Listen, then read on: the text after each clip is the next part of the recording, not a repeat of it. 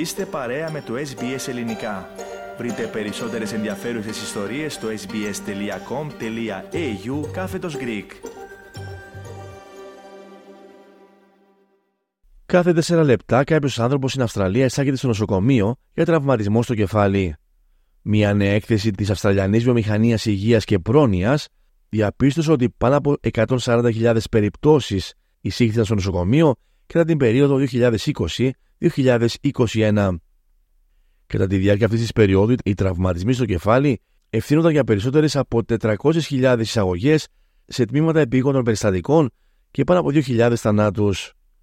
Η Dr. Heather Swanston, εκπρόσωπος του Αυστραλιανού Ινστιτούτου Υγείας και Πρόνοιας, λέει ότι πρέπει να υπάρξει μεγαλύτερη ευαισθητοποίηση γύρω από το θέμα, καθώς αυτού του είδους οι τραυματισμοί αποτελούν το 21% όλων των εισαγωγών σε τμήματα επιγόντων περιστατικών και περίπου το 1 τέταρτο όλων των νοσηλειών για τραυματισμούς.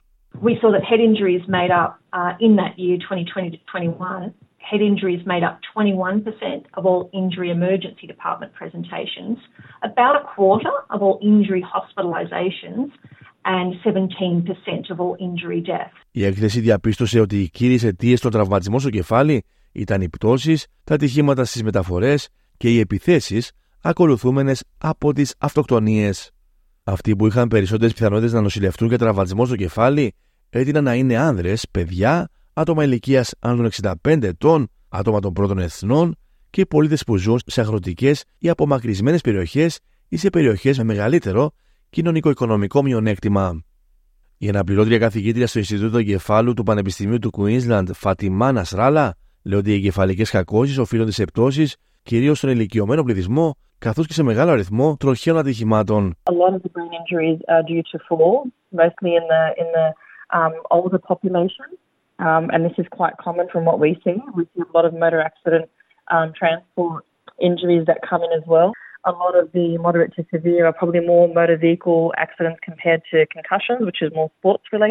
Από το 2020 έως το 2021 το 1 τέταρτο όλων των νοσηλειών λόγω διάσησης συνέβη ενώ οι άνθρωποι αθλούνταν.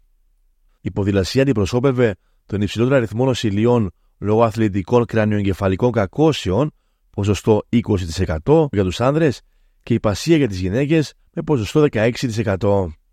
Σε χώρες όπως οι Ηνωμένες Πολιτείες απαγορεύεται η κεφαλιά σε μπάλες ποδοσφαίρου για παιδιά ηλικίας 10 ετών και κάτω. Παρόμοιες δοκιμές πραγματοποιεί και το Ηνωμένο Βασίλειο για παιδιά ηλικίας μικρότερα των 12 ετών. Η κυρία Ναστράλα αναφέρεται στην ανάγκη η Αυστραλία να ακολουθήσει αυτό το παράδειγμα. Ενώ έχουμε πολιτικές και κατευθυντήρε γραμμές για τους επαγγελματίες και ερασιτέχνες παίκτες, θα διαπιστώσετε ότι σε επίπεδο κοινωνικών αθλημάτων δεν έχουμε πραγματικά καμία πολιτική για το πώς πρέπει να διαχειριστούμε τις διασύσεις σε επίπεδο παιδιών, αναφέρει μεταξύ άλλων. While we have policies and guidelines in place for professional amateur players, you'll find that at the community sports level, we really have no policies and guidelines around how we need to manage concussions at the children's level, community sports, grassroots level.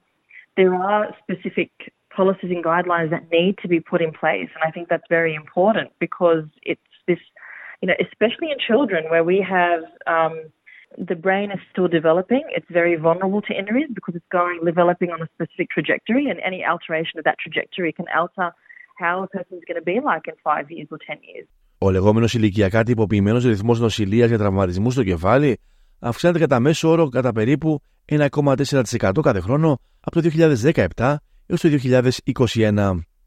Η Dr. Heather Swanston του Αυστραλιανού Ινστιτούτου Υγείας και Πρόνοιας υποστηρίζει πως υπήρξε μια μικρή μείωση αυτών των αριθμών κατά τη διάρκεια της πανδημίας COVID-19. There was a bit of a decline in 2019-20, um, as we all know, due to most likely the impacts of COVID, where there were um, there was a large reduction in social uh, interaction.